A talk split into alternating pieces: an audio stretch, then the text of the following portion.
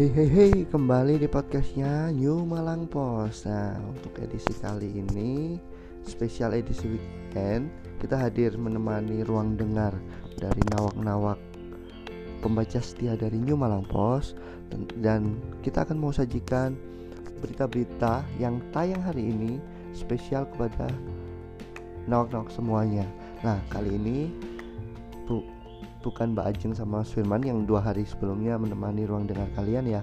Karena hari ini libur saya Stanley yang akan menemani kalian untuk memberikan informasi apa saja sih yang ada di New Malang Post terbitan Sabtu 11 Juli 2020 kemarin sudah di review sedikit ada kantor rumah kita yang bernuansa kafe terus ada perceraian yang tinggi terus ada yang lagi hits tentunya adalah PSBL di Mergosono. Nah, kira-kira apa sih yang kalian belum tahu hari ini yang belum baca New Malang Post? Nah, ini ada info spesial buat nawak-nawak Aremania Aremanita atau pecinta sepak bola Indonesia yang sudah lama nunggu kapan sih sepak bola Indonesia ini berlanjut kapan sih Liga 1 kembali bergulir yang kemarin itu sudah berjalan selama tiga pekan nah kemarin PT Liga Indonesia baru sebagai operator kompetisi sudah memberikan surat kepada 18 klub peserta Liga 1 termasuk Arema. Hmm.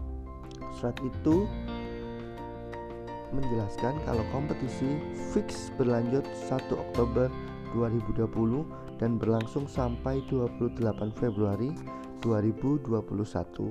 Jadi sudah jelas kan nih Liga 1 sudah ada kelanjutannya tapi ada yang perlu dijadikan notes buat nawak-nawak semua nih. Walaupun liga sudah berjalan tapi kita harus menahan diri untuk tidak datang ke stadion. Karena Liga 1 diputuskan tanpa penonton. Alasannya kenapa? Karena saat ini masih pandemi covid ya. Jadi operator PSSI pun memutuskan untuk berlanjutnya kompetisi ini sangat berhati-hati. Jangan sampai nanti muncul klaster-klaster baru penyebaran virus covid karena ada sepak bola. Nah itu makanya tanpa penonton. Tapi jangan takut deh karena hmm, walaupun tanpa penonton kita berharap laganya Arema itu disiarin televisi biasanya nilai jualnya Arema itu kan tinggi. Jadi banyak yang menyaksikan pertandingannya. Biasanya tayang tuh di televisi. Kita berharap nih dari pekan keempat sampai 34 nonstop nih pertandingannya Arema. Oke, untuk pra, uh, untuk uh, informasi di Liga 1 berlanjut 1 Oktober itu juga Liga Indonesia baru memutuskan kompetisi akan berlanjut di Pulau Jawa. Jadi ada lima klub yang di luar Pulau Jawa mereka harus berpindah ke Pulau Jawa uh, dan diputuskan juga mereka yang dari luar Jawa itu akan berkandang atau berhome base di Yogyakarta.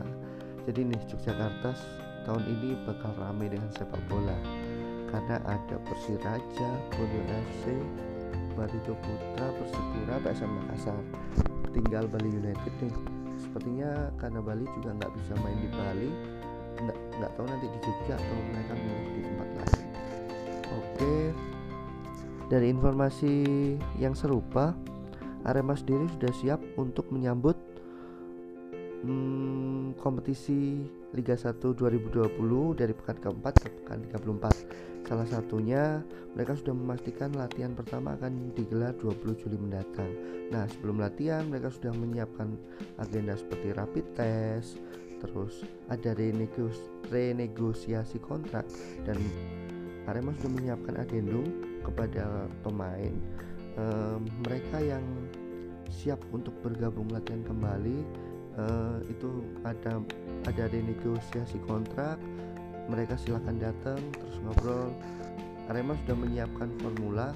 Kalau untuk hmm, kontrak yang terbaru dengan kondisi yang saat ini apalagi jika digelar tanpa penonton itu kontraknya maksimal 50% nah itu Arema sudah menyiapkan juga.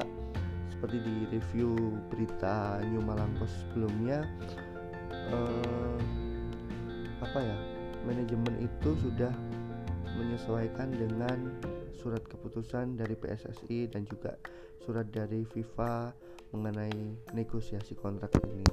Lah, terus gimana tanggapan Arema soal tanpa penonton? Nah, General Manager Rudi Widodo alias Pak Rudi yang lebih dikenal dengan Pak Rudi ini sudah memastikan kalau mereka legowo walaupun sebelumnya uh, Arema ini salah satu yang ngotot kalau kompetisi di, harus digelar dengan penonton sebab katanya nih uh, seperti pertunjukan atau lawak begitu. Uh, orang lawak terus nggak ada yang nonton. Siapa si, uh, jadi seperti apa ya pakai sayur tanpa garam kayak gitu. Jadi kan mereka nggak bebas nggak terlalu nggak uh, terlalu enak untuk menunjukkan skillnya. Tapi pada akhirnya demi keselamatan bersama Arema pun siap-siap saja uh, mengikuti regulasi yang ada. Oke. Hmm, di masih di informasi olahraga ini ada mantan CEO nya Arema Pak Iwan Budianto yang sekarang jadi wakil ketua umum PSSI itu resmi ditunjuk oleh Inafok atau Panitia Piala Dunia U20 tahun 2021 IB ditunjuk sebagai wakil ketua. Jadi Iwan Budianto ini nanti masih tetap sibuk untuk persiapan persiapan Piala Dunia U20. Semangat untuk Pak Iwan ya. Oke, untuk berita selanjutnya soal kita review kembali soal lockdown di Mergosono. Nah, kemarin kan sudah diinformasikan diberitakan juga di New Malang Post soal titik-titik mana saja yang ditutup, terus titik-titik mana saja yang memperlakukan pembatasan sosial berskala lokal. Lah, ini ada ada apa saja yang harus dilewati oleh orang-orang yang masuk di kawasan Mergosono itu misalkan nih di hari pertama ada laporan 14 warga dihentikan saat masuk ke kampung. Terus suhu, eh, penyebabnya kenapa?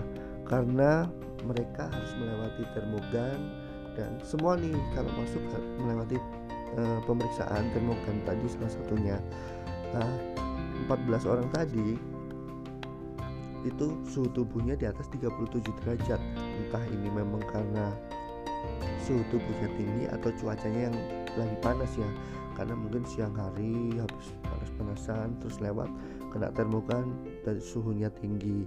Terus eh, mereka tapi dari petugasnya petugasnya itu tidak serta merta uh, suhu, suhu, suhu tubuhnya tinggi harus berhenti. Oh ini reaktif atau apa? Kayak gitu. Jadi mereka disuruh istirahat dulu uh, mungkin wajar karena tegang karena panas suhu tubuhnya tinggi lah. Setelah diistirahat sebentar terus uh, relax gitu suhu tubuhnya diperiksa lagi turun dan boleh berlanjut. Nah terus ada juga nih setiap warga yang keluar di wilayah Mertosono wajib bermasker. Kalau enggak pasti kena tegur. Terus ada saran-saran dari wali kota. Uh, seperti menambah rambu imbauan covid terus perangkat wilayah woro-woro agar warga mengenakan masker lalu menambah alat termogan. Nah warga pastinya pusing kan? Uh, baru pertama kali kemarin menjalani PSBL itu berbeda dengan Singosari sama Lawang yang sebelumnya sudah pernah.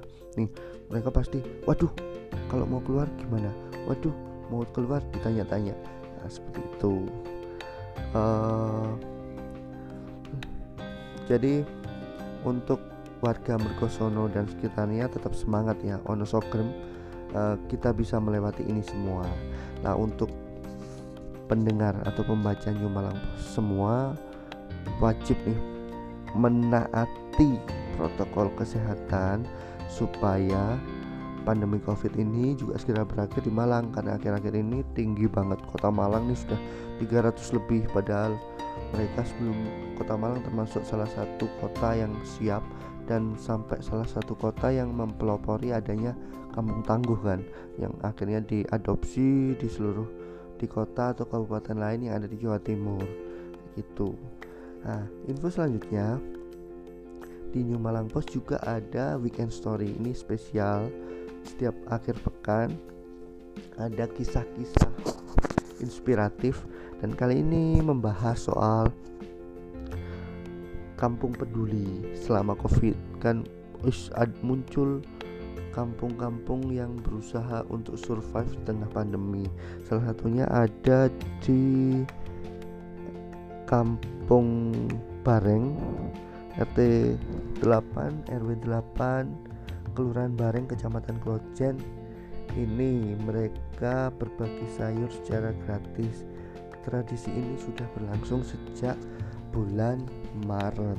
Jadi mereka berbagi dengan sesama dengan sayur mayur.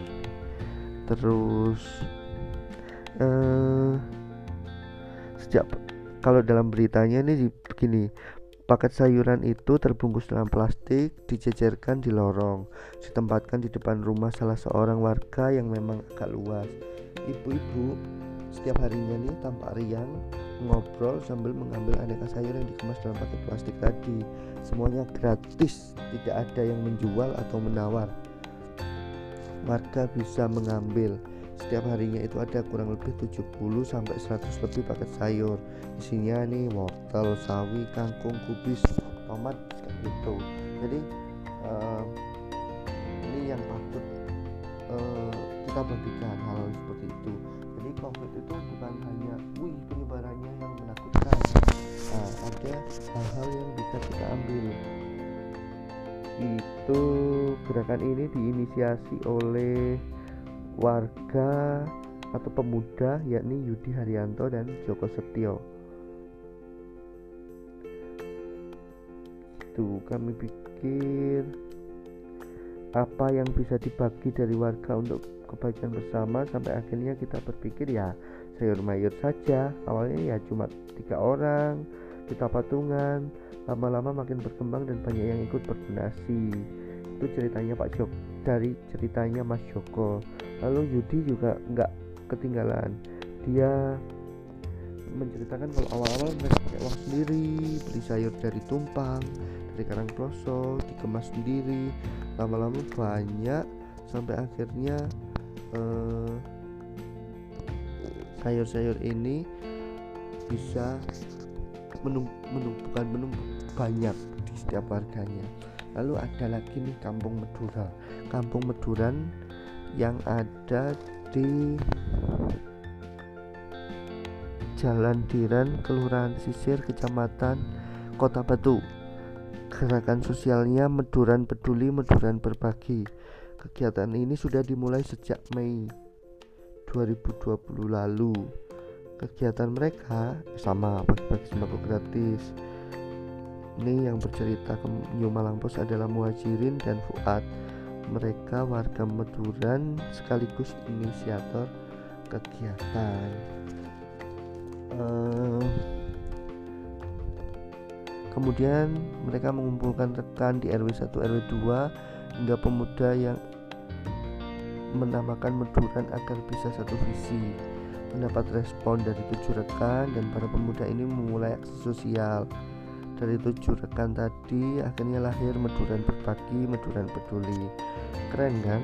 E, tercatat dari total 19 hari gerakan tersebut e, ada sekitar 19 hari setiap harinya ada sekitar 350 sampai 400 paket ah nih katanya Sebenarnya gerakan ini sempat akan berhenti di tengah jalan akibat kota Batu ditetapkan sebagai zona merah. Dalam setiap pelaksanaan wajib menerapkan protokol kesehatan. Oke, terus kalau update profil sampai kemarin di Kota Malang positif 317 Kota Batu 99 Kabupaten Malang 320 hmm, kita beranjak ke berita soal Malang Raya nih. Soal Malang Raya ada informasi soal Ijen Suite Resort and Convention. Itu tentang staycation. Jadi ada rubrik staycation. Rubriknya itu adalah tempat-tempat seperti hotel atau tempat wisata yang ada di Malang Raya itu yang nanti akhirnya kita bagikan juga untuk pembaca di Malang. Jadi oh di Malang ada staycation ada Gen Suite untuk stay nih uh, Ijen Suite menyiapkan fasilitas terbaik dengan harga promo. Dan tentunya mereka sudah menerapkan protokol kesehatan ketat. Kalau dari gambarnya masuk harus cuci tangan cuci dengan hand sanitizer termogan dan wajib memakai masker. Seperti itu. Lalu ini ada informasi soal Namu Coffee tempat ngopi yang menyajikan suasana homey uh, info di pendidikan. Pendidikan itu ada workshop pembelajaran daring SDK Madiwiyata 2 guru makin terampil di bidang IT. Jadi workshop ini bertujuan membuat guru semakin terampil di era new normal saat ini, di era yang masih berbarengan dengan pandemi, kita harus kreatif. Jadi harus uh, inovatif juga bagaimana tetap memberi ajaran kepada murid walaupun tidak bisa bertatap muka secara langsung di situ diceritakan soal uh, workshopnya. Uh, lalu ada SD Insan Amanah mencanangkan kurikulum berbasis pandemi. Ini jadi bapak ibu semua yang punya anak-anak sekolah jangan takut. Jadi bapak ibunya atau dinas pendidikannya pasti sudah menyiapkan yang sama-sama aman. Seperti itu kalau di kabupaten eh, kemarin sudah dijelasin sama Mas Vino ketika jadi bintang tamunya Mbak Ajeng sama Mas Firman soal sehari ada 40 orang daftar cerai. Waduh Kabupaten Malang ini jangan tinggi banget angkanya yang mau daftar cerai. Kenapa? Karena pandemi masa sampai berpengaruh seperti ini? Oke jadi faktor faktornya kenapa sangat tinggi adalah WhatsApp. Ada pihak ketiga kirim WA saling cemburu bertengkar dan akhirnya cerai. Haha. Jadi kalau pasangan suami istri di Kabupaten Malang nih soal uh, suami istri yang punya WhatsApp lebih sabar lebih wise jadi lebih bicara enak-enakan supaya nggak tinggi-tinggi banget nih angka perceraian Oke. Selanjutnya soal olahraga nih. Wah, olahraga ini dia ada berita yang menarik nih. Ada Paige Piranats. Ini pegolf yang sering tampil seksi dan ada apa ayo uh, dia kalau main golf sering tanpa CD CD tanpa celana dalam haha ini kemarin waktu menulis berita ini sempat bikin heboh redaksi. Wah pasti. Terus juga ini ada informasi soal previewnya pertandingan Liverpool dan Burnley. Lalu ada kontraknya Valentino Rossi dengan Yamaha. Yang akhirnya bergabung dengan SRI untuk tahun 2021 mendatang. Oke untuk berita nasional pemerintah sudah mengumumkan sholat idul adha diizinkan jadi nggak ada larangan lagi. Nggak tapi tetap ya harus dengan protokol kesehatan. Lalu soal berita turback crime atau kriminal yang ada di Malang Raya. Nih ada jambret HP asal turun diringkus diamankan ketika terlelap tidur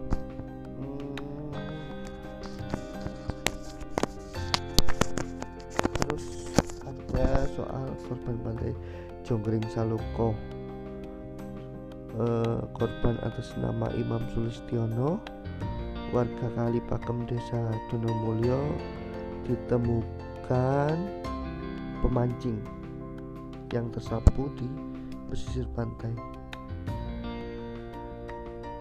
Tubuhnya langsung dimakamkan kemarin sebelum ditemukan uh, petugas sulit mencari tubuh imam hingga akhirnya tiga hari ini.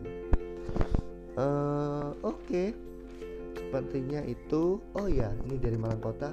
Ada Kapolri yang menyiapkan reward untuk Kompol Sutiono. Siapa sih Kompol Sutiono? Dia adalah Kasat Intelkam Polresta Makota jadi dia sudah terlibat dalam pemulasaran jenazah atau pemakaman jenazah pasien COVID atau terduga COVID namanya PDP sebanyak sampai 70 kali. Nah kemarin itu infonya sudah sampai 72 jadi ditelepon oleh Kapolri Idam Aziz diberi apresiasi nanti. Kemarin teleponnya saya sempat melihat videonya itu seru. Jadi teleponnya ke Pak Kapolresta waktu itu posisinya sedang di pemakaman jadi di, dikasih selamat lah paling enggak. Pak Sutiono ini diberi semangat dan selamat untuk melanjutkan perjuangan. Jadi di tengah uh, tengah tugasnya sebagai kasat intelkam dia uh, aktif untuk di tim pemulasaran jenazah COVID-19 itu pembaca Jumlah Pos uh, demikian podcast yang Malam Pos hari ini. Kita sudah menyajikan lengkap infonya. Kalau kalian masih kurang jelas kalian bisa segera berburu di agen-agen koran terdekat. Biar bisa membaca biar bisa memvisualisasikan juga dengan foto-fotonya. Dan jangan lupa tetap stay tune di podcastnya di Malam Pos karena pasti ada info-info terbaru info-info terupdate buat kalian semua Oke, saya Stanley pamit undur diri. See you di kesempatan selanjutnya. Semangat pagi.